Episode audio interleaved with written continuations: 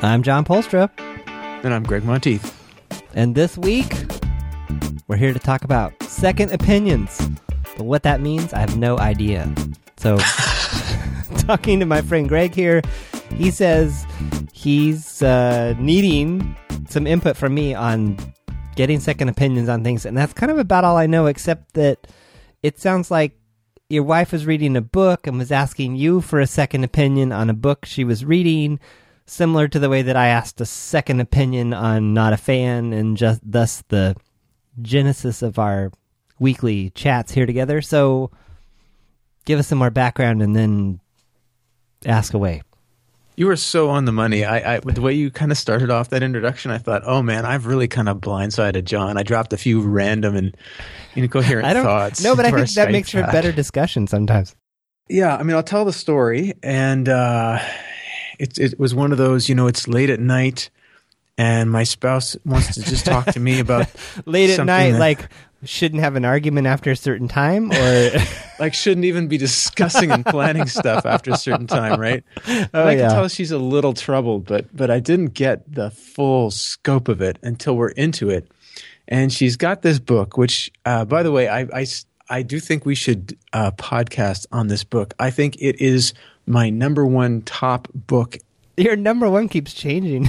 I, I know, but you got to believe if I'm replacing it with another one, this one's got to be even better. So the book is uh, The Good and Beautiful God by James Bryan Smith, I believe. Um, I can look that up and- to be sure, but anyways, uh, she uh, is reading this book as part of uh, a women's discussion group. Uh, it's the book that they're focusing on, and she began to read to me parts of the text, parts of its it, the text of this book, and we got into a bit of a discussion, and um, it it just struck me as we were going along that what Susan, my spouse, was doing was just pretty much the same thing that that, that you had done. I mean, I don't know how long ago this was now. I, I two years ago, more, with our first conversations about not a fan. 2012, Yeah, that's Yeah. what I think. two and a half years. Yeah, Yeah. Um and and it, it just occurred to me that what she was doing and what you were doing, at least this is the terminology I would put on it, is it seemed very simply like you're both looking for a second opinion. That something was being presented as, you know, this is Christianity. Or interestingly, in both cases, this is how you fix your Christianity. This is how you make it better or true or real. This is how it will work better. And both you and Susan, to these two different books, had a very similar response, which was this doesn't seem like it's right. It seems like it's wrong. And it seems uh, like there are some big problems with this. But I'm having problems or difficulty putting my finger on the issue and articulating it.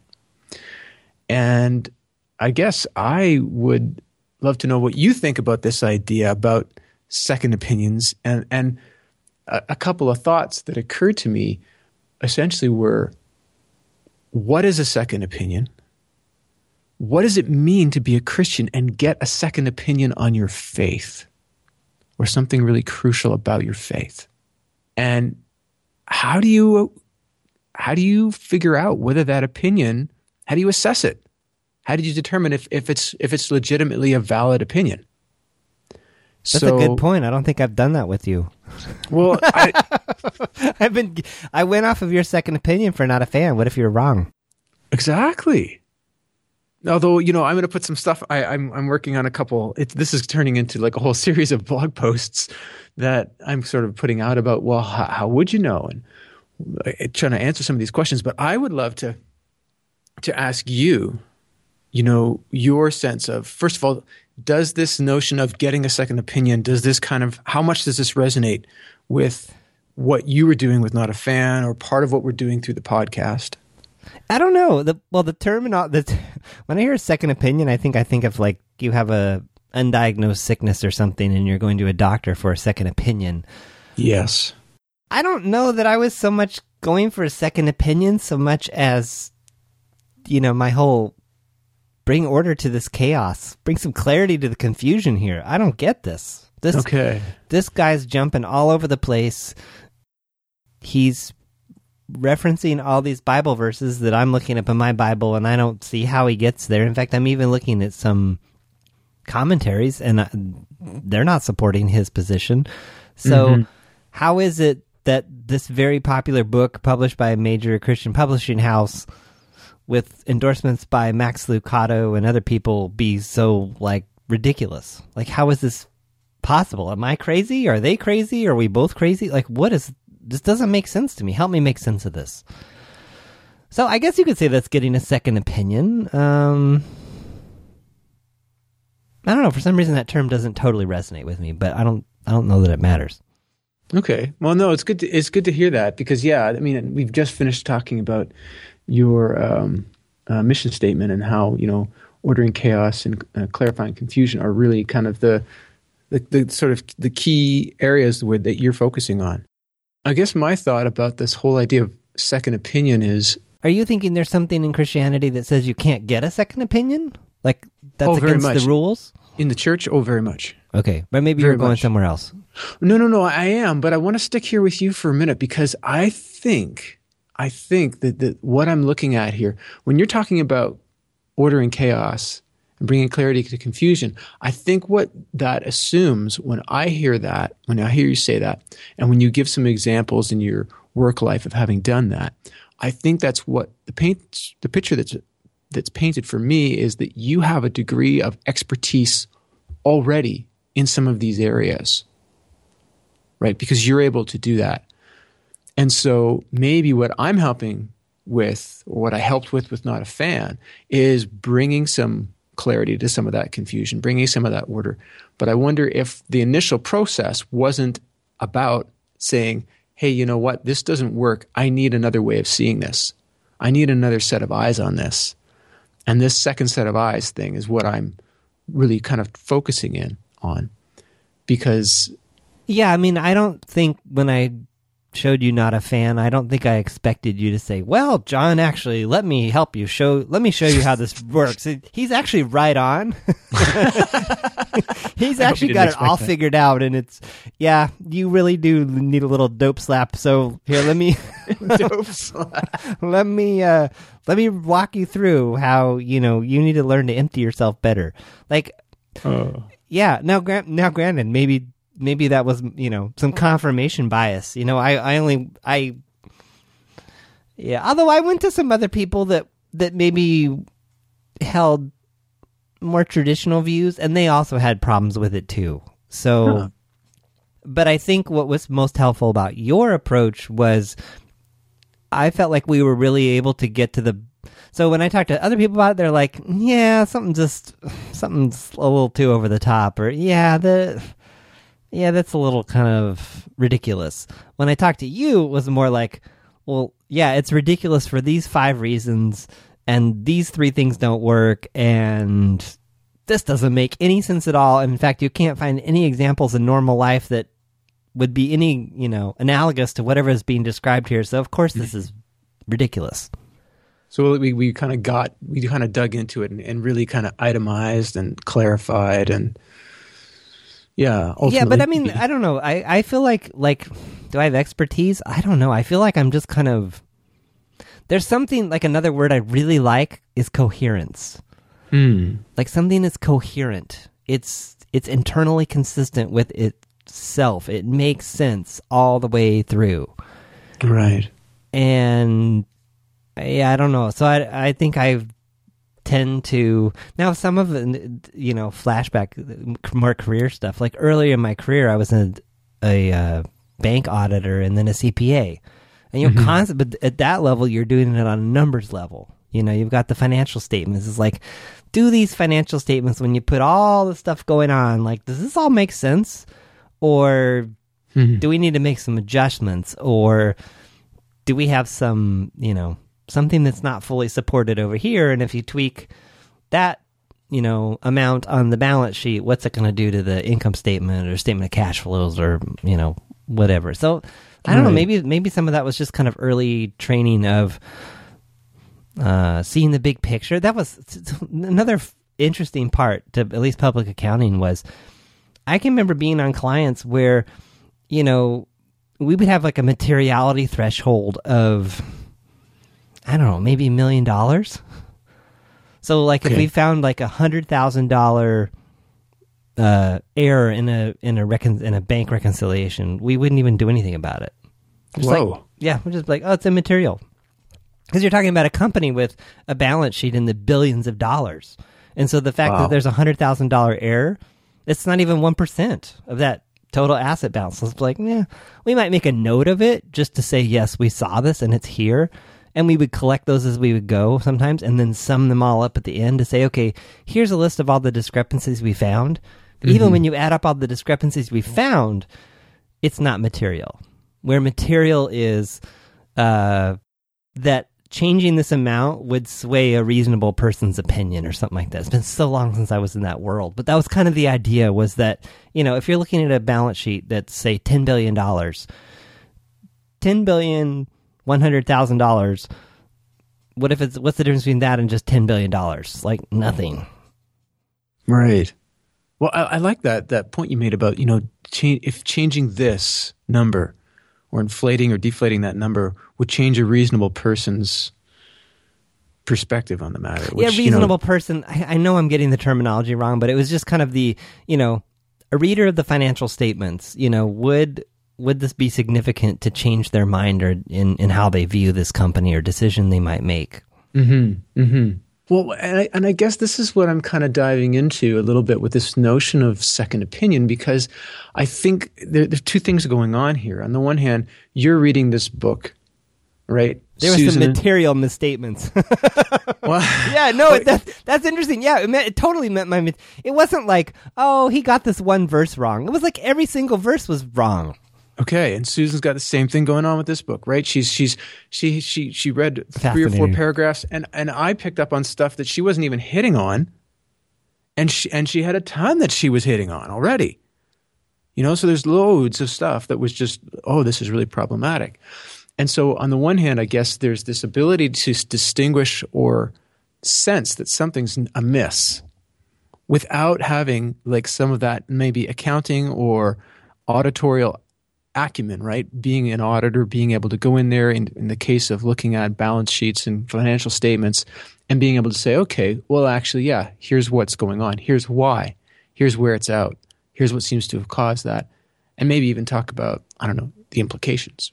So I guess what, what's striking me about this whole thing is that it seems to me that this, I'm calling it getting a second opinion, right? Uh, this process of, in this particular case, with both you and Susan, you both had a book in your hands and you both actively made two choices. One is you kept reading beyond the first one or two. You know, I'm not sure where you got to in your, your material threshold. I'm not sure when you hit that threshold. How early in the book would you say you did that?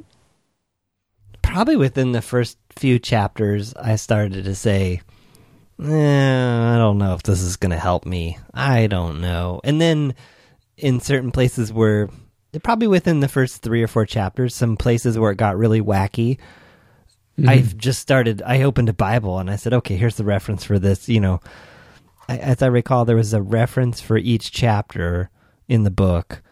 And then sometimes Okay. there would be little references for points that he was trying to make. And I just started looking those up. And then they just started, to me, failing a basic intelligence test. like, like, come like on. that. Like, this doesn't work. Where are you getting this? No, you're driving an agenda. You're not telling me what it's really going on here. So it wasn't coherent. No, it wasn't. Yeah, it wasn't coherent, and uh, yeah, I, I'm liking this idea that th- the to me the misstatements were were material and they were cumulative, and it wasn't just a one off.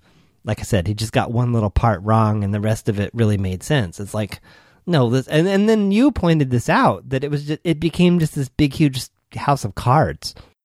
Yeah.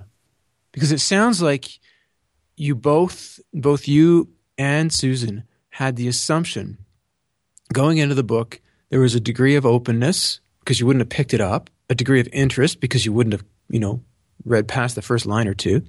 So you were kind of, you know, open enough and interested enough to, to, to read it. And on top of that, there was the assumption, I guess, of some form of knowledge on the part of the author, fairness. Well, and I assume it's true. This is really funny. But I assume that because it's a published book Mm. by not some random publisher, I think that one's by Zondervan. I think there's, so. There's like, I don't know, there's, I just kind of have this inherent assumption slash trust that, that it's true, that it's well put together, that it, that it Mhm. makes sense. Maybe that well, I guess I read plenty of books by big publishers that weren't well put together, but I just, yeah, I, I assume that, I assume it has a certain level of credibility that warrants reading it. Right. And so, why, once you got to your threshold and you maybe got a certain um, way past that, I mean, you had the obvious choice of putting the book down. Well, I'd promised someone that I'd read it, so Ah. I felt okay. enough. I promised, I promised someone that I would read it and that I would read it all the way through and that I would try to remain open minded. Yeah, if if I had just picked it up at the library or something, I probably would have gotten about a third of the way through and then been like, "Nah, I don't think so." And and interestingly, other people I talked to that tried that started to read the book. In fact, I don't know. Yeah, I don't know if any of the people I talked to that had the book if they ever finished it. I think some of them got like halfway through and were just like, "Eh, yeah, this isn't doing it for me," and then they just moved on because they didn't have any real reason to keep reading. Okay. And I want to focus on the reason to keep reading. And I want to focus on that whole process of reaching your material threshold and, you know, how, how that impacts you. I guess that's where I'm kind of going with this. Susan was in this. I'll just let you know, just to kind of follow up on that point about why did you keep reading? Why did she keep reading? She was in the same spot. She had made a commitment to a group of people and she was going to get together with them the very next morning Oh no! about the first chapter or two of this book. So she just picks it up in the evening after she's helped our younger daughter with her homework. And so Oh, she's no. a little tired, and then she gets, you like- know, broadsided. And I liked your point too about, you know, I guess you- you're saying for the other people that they, did, you know, when we're talking about not a fan, the other people who had tried to read it probably put it down, likely because they didn't have some way of, of going deeper or because it, they didn't have any, and they didn't have anything compelling them to read it. Well, and maybe also they weren't compelled by the presentation. Now, granted, Mm-hmm. there's plenty of other people. If you want to look at Amazon reviews, Oh, yeah. that thought it was that that were compelled to read until the very last sentence. Yes. Yes. So But- but- I don't know what you do with that, but if you're asking about my experience, that's what I can most talk about. Okay. No, but I, and I'm and I, that's what I want to know. Your experience on the one hand, and I don't want to discount the five star reviews, but I don't think we have to, you know, swallow the whole elephant here. I, I don't think we have to deal with that and with the the kind of focus that I've got at the same time. I think we can do those in steps.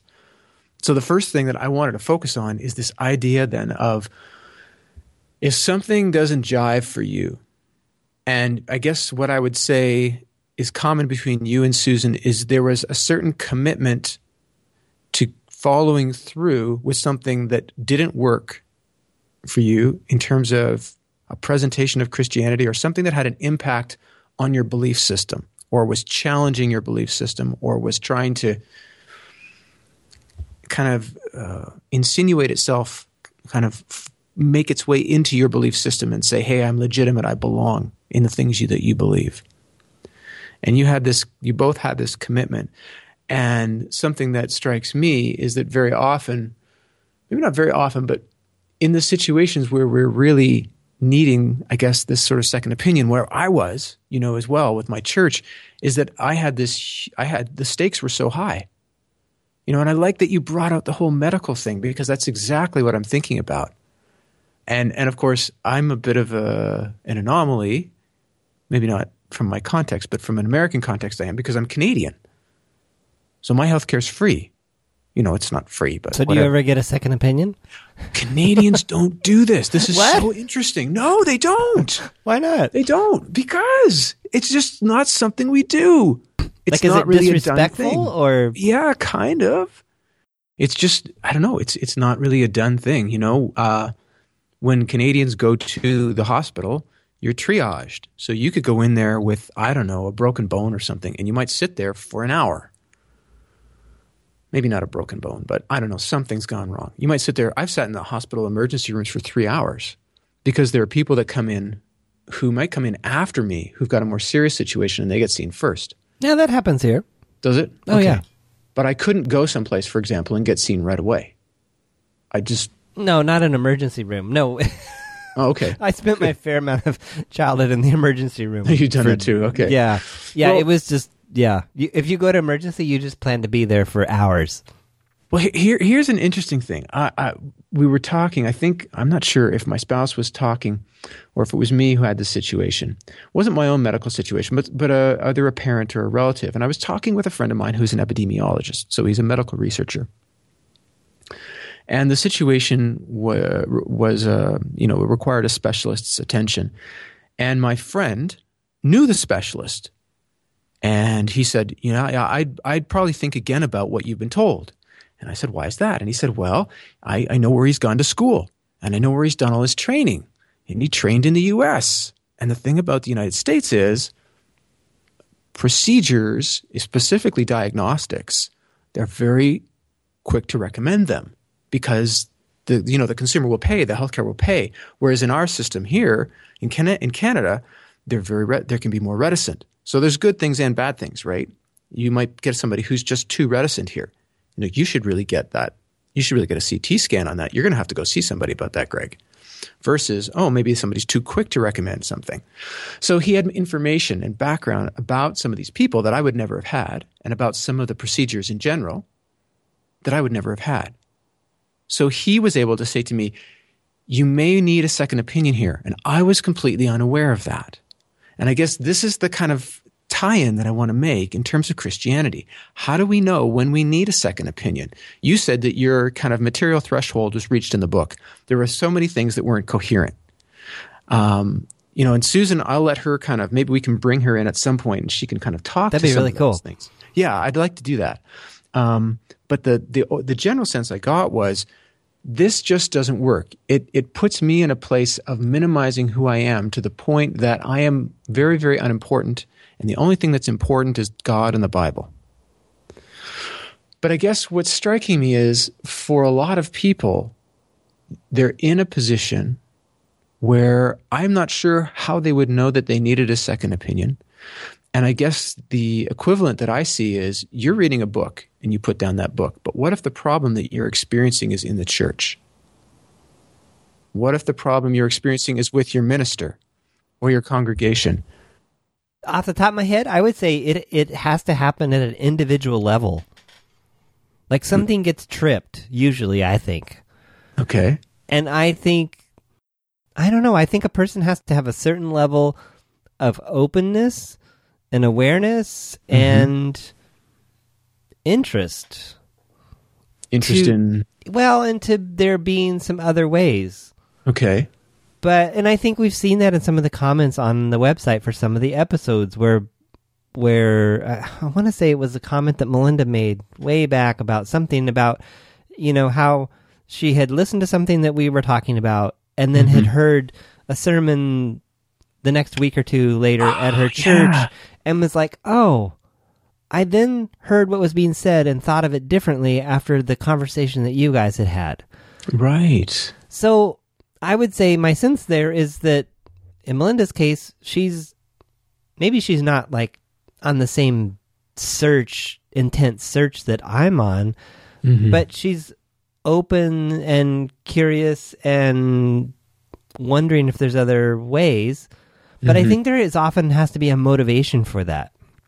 As Ah. opposed to, in other words, as opposed to people that I've met who are very, and maybe it's a personality thing. I don't know, but I've met other people that are very, um, eh, almost in the way that someone is patriotic about their country. You know, their their country can do no wrong, and this is the best place to live. And it, it's kind of they take that same approach to their beliefs. This is the way it Ah. is. This is the way it happens. God settle. God said it, and that settles it for me. You know, that's all I need to know. It's in the Bible. Read it. Done. Check. And so right. my impression of a person like that is they're not really looking for any other alternatives. They got the answers. They've got the the way it's all supposed to work, and I don't know. Sometimes those people are kind of a mystery to me because I'm like, this can't all work all the time. Like it can't. I've lived long enough now that it's like life is just not as black and white as I thought or was taught it was when I was younger. It's just not. Yeah. So I don't know. I don't- yeah. The, to me, I just leave that. I mean, you could go down the whole path of oh, they're in denial and they're not being honest. I don't. Who knows? I, I Right. just I don't. Yeah, I don't feel comfortable making calls like that. So to me, I just leave those people as kind of hmm. It's a question mark. I don't know. Right. Well, what, what I guess what I'm, my focus is, or my thought is, you and Susan are dealing with books, and the worst case scenario is you put the book down. But if you're in a church context, Do you leave? And- the, you don't go to church anymore. okay, I mean, There that's kind of what happened to me. yeah, and and and I'm for, saying that, for a variety of reasons. But one Uh-huh. of one of the key reasons, though, was yeah, a particular you know this is what the Bible says and this is what it means to us, and like I don't think so. Mhm, mhm. And there not being any room to to really have the conversation without getting the courtesy nod. Like nobody would engage in the conversation with me of I don't think that sermon made any sense. Or I don't think the Bible really says that. Like no one wanted to go there with me. Okay, let me just let me stop you. Let me ask you to put on your best imagination hat. okay. Okay, It's I know on. the first answer is that's impossible, but I, I don't want to hear that answer. I'll hear any other answer. I thought you were so open minded. No, I go know, ahead. I know. I'm kind of blocking out that one. I'm holding the speak to the hand on the impossible. what if there was someone in your church or in the church's denomination or someone who was uh, indicated as a resource whose job it was to offer a second opinion on anything that you had related to your faith, which would include that sermon or a book you're reading in a group. And I don't mean I don't mean the pastor of the church. That's the first opinion. I'm not interested in the first opinion. I'm not disparaging it. I'm not saying it's going to be outright wrong. I'm not judging it one way or the other. And I'm not saying that you or anybody else is right or wrong in feeling uneasy about that first opinion. Why would I not want a person like that? I mean, what's the trick question? No, uh, okay, well, cool. So that would and of really, course, you would be that person. well, not so necessarily, right? Not necessarily, but but I guess my thought is, what would happen? And I know for, for if we can get beyond the the whole thing about well, how on earth would that work? I mean, you've got a minister who's then being questioned or interrogated, or not interrogated, but you know what I mean. Like they're they could be Yeah, they could know, be second in- guessed almost. But if we can get away from that, if we can just say, what would it be like? That's kind of my question. What would it have been like if you could have had something like this in your church experience? yeah, it would have opened the room for all kinds of conversation, dialogue, uh, exploration. It is an intriguing idea. Yeah, just the. I think I would have been more engaged. I think I would have been more like, well, I don't know about that. I want to bring that up next week when the group meets as a question I have and, you know, kick it around and see if I get a better answer. Mm-hmm. Or maybe it's one of those situations where, you know, hey, I want to kick this around and it gets kicked around and I realize that, you know, the commentary I was using wasn't very good. Or that there's a really, really solid explanation for the way that, you know, someone was approaching a particular passage or the message that they gave. Right. How do you think you'd feel? This is, I'm I mean blatantly a feeling question. How would you feel if you had access to this type of resource, regardless of how it turned out? Like you just offered two or three different ways it could have turned out. Like my commentary wasn't that great, or there really is a good explanation, or yeah, yeah, I'm still looking for a better answer. I think it would it would give a sense of freedom. It would give a sense of uh, there's. I think it would set a different tone, and I, I think it would set less a tone of we're all a bunch of sheep, you know, and we're just kind of all following the same shepherd here. Like mm-hmm. I use I'm using sheep, and I guess kind of a derogatory like and sometimes a lot of times when I'm in conservative Christian settings, I feel like it's just this kind of herd mentality of like, well, this is the gospel and we all believe the same thing and, and we're just kind of all nodding our heads together. Because Right. to to not nod your head would be problematic. Yeah. And so how, how so to me. I would yeah, I would see that as creating more. It would create more depth too. more depth in what what way? Well, in What the conversation and the way you're exploring things and and the way that you're understanding them. Ah, sounds like more commitment too, obviously, or more ownership even. More possibility of ownership. Yeah. That's interesting. I mean, you talked about, uh, uh, yeah, freedom, which is one of your, you know, kind of core values, and you know, ownership. And how often? I mean, doesn't sound like very often for you, but how, how have you ever heard of being in a church service or some sort of teaching environment within a church context or quasi church context where somebody said, you know, here's what I think on this particular subject, and here are a couple of other things that different people think. And here's and they may they may kind of just lay them out, or they may say, here are those other things, and here's why I wouldn't agree with them. How often are you presented with with alternatives? Not very often. Okay, I'm trying to think. I feel like I've been in settings where there were, but it's Mhm. been very rare. It's again, it's usually here's the verse, here's what the verse means to us. mm-hmm. Here's a story that proves that the verse applies to us. Here are three ways that you can apply it in your life this week. and yet in a medical context, you wouldn't hesitate to get a second opinion. Well, it depends. It depends on what it is. Maybe that's maybe that's another distinction here.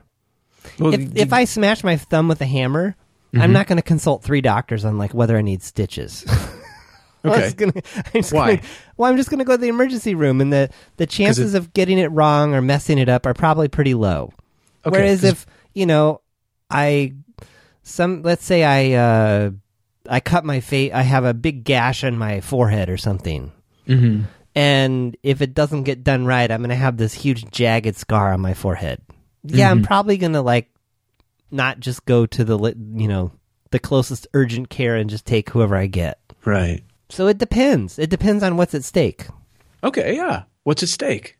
What the stakes are. And I guess I guess what seems to me to be so odd in this situation, if we take this parallel back to Christianity, is that the stakes are huge. The stakes are huge, and yet the idea, you know, that you should question your minister, well, that doesn't seem like a good thing to do. But the stakes aren't seen as huge because it's all obvious.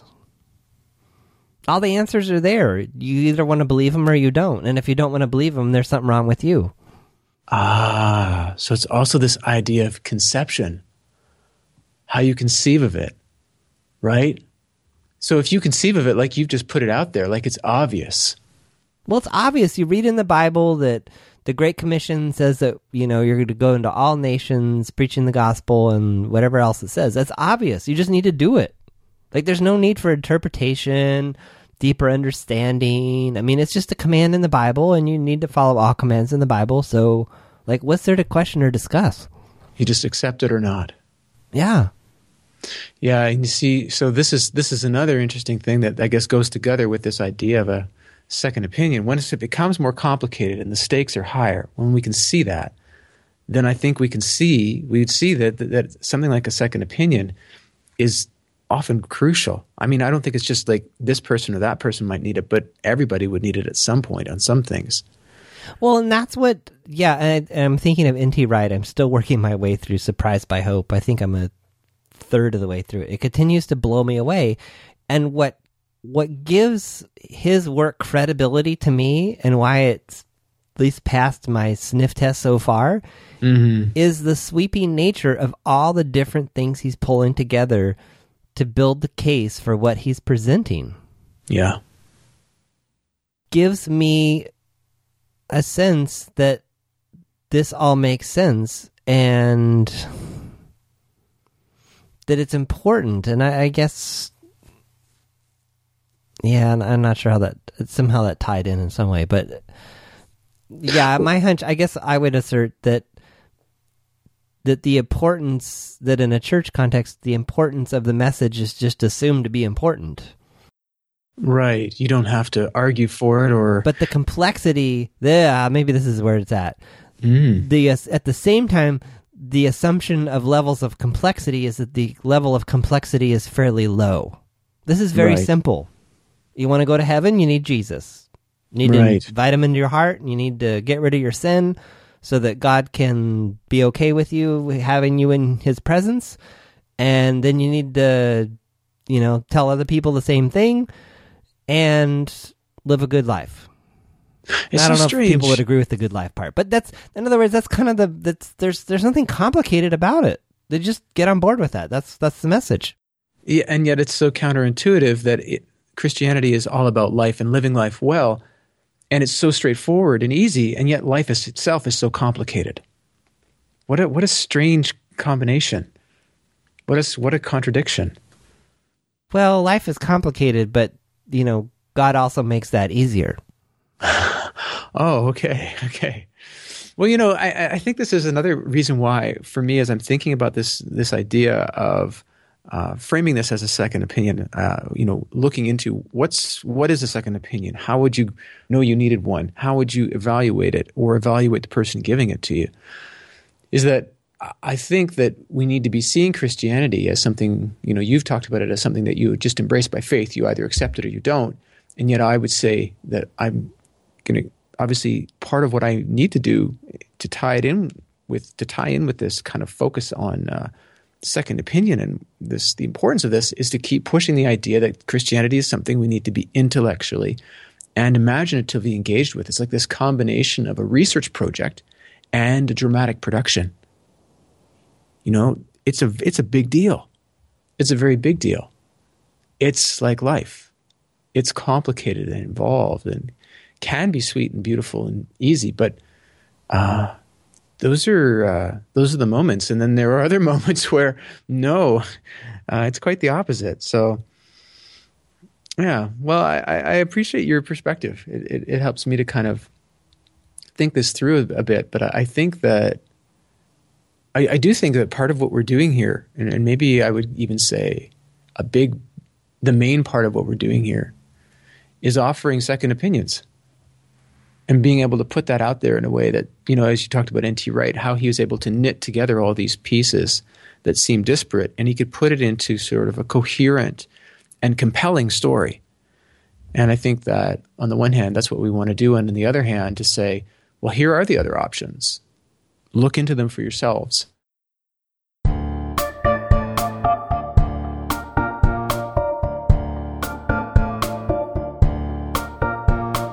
Thanks for listening to the Untangling Christianity podcast. We'd love to hear your thoughts or questions on this episode, so leave a comment at the website, untanglingchristianity.com slash 84. We also invite you to join our private Facebook group. To receive an invitation, send an email to feedback at untanglingchristianity.com and tell us your biggest need or problem when it comes to Christianity. We'll get an invitation right out to you. Music on this podcast is made possible by Kevin MacLeod at Incompetech.com and is licensed under a Creative Commons license.